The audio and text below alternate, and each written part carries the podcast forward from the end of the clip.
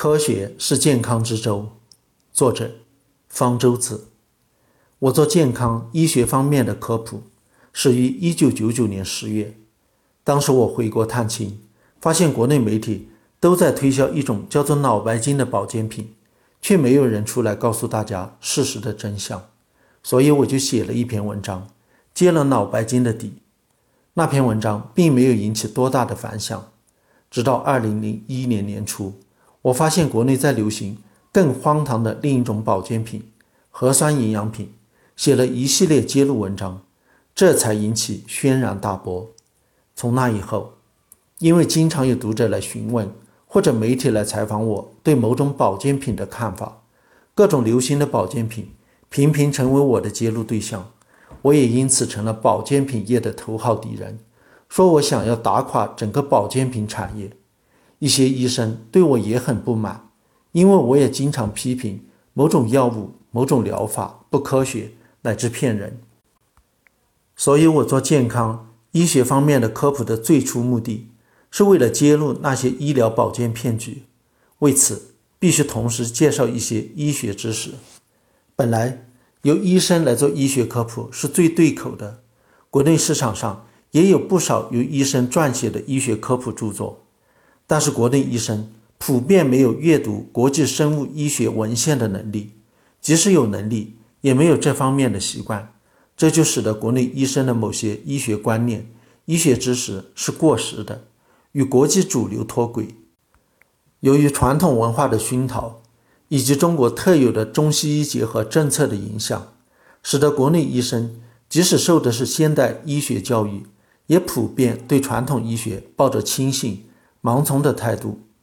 连国内最好的医院的医生也会在网上推崇荒谬的民间偏方，更不要说其他医院的医生了。而医生为了自己或者行业的利益，或者由于不愿得罪同行，明知医疗保健领域有假，也不愿出来揭露，甚至本身就参与造假，从中得利。在这些方面，我反而有了优势。我是学生物化学出身。在美国拿的学位，有能力也有兴趣阅读英文生物医学文献。虽然没有临床经验，对基础医学知识的了解和掌握，并不比一般医生差。我一直在批评传统医学，当然不会像国内医生那样受其影响。而且我与医疗没有利益关系，不会为了利益或者怕得罪人而不得不说违心话或者保持沉默，更不会参与医疗保健骗局。去骗钱牟利，所以我的医学科普在国内反而显得很另类，许多内容是国内读者闻所未闻，以致怀疑我是标新立异、不懂装懂。其实我不过是在介绍国际医学界的主流观点，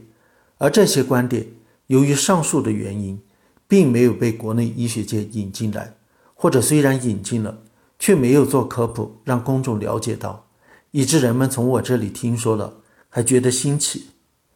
国际医学界的主流观点也应该是目前最合乎科学的观点，有比较确切的科学证据，为各国的医学专家、权威科学机构所认可。当然，医学是最年轻的科学，今天的主流观点以后有可能被新的发现所否定。但是，一个观点能够在国际医学界成为主流，是因为有证据支持。支持的证据越多、越确凿，观点就越可靠，它以后能被否定的可能性就越低。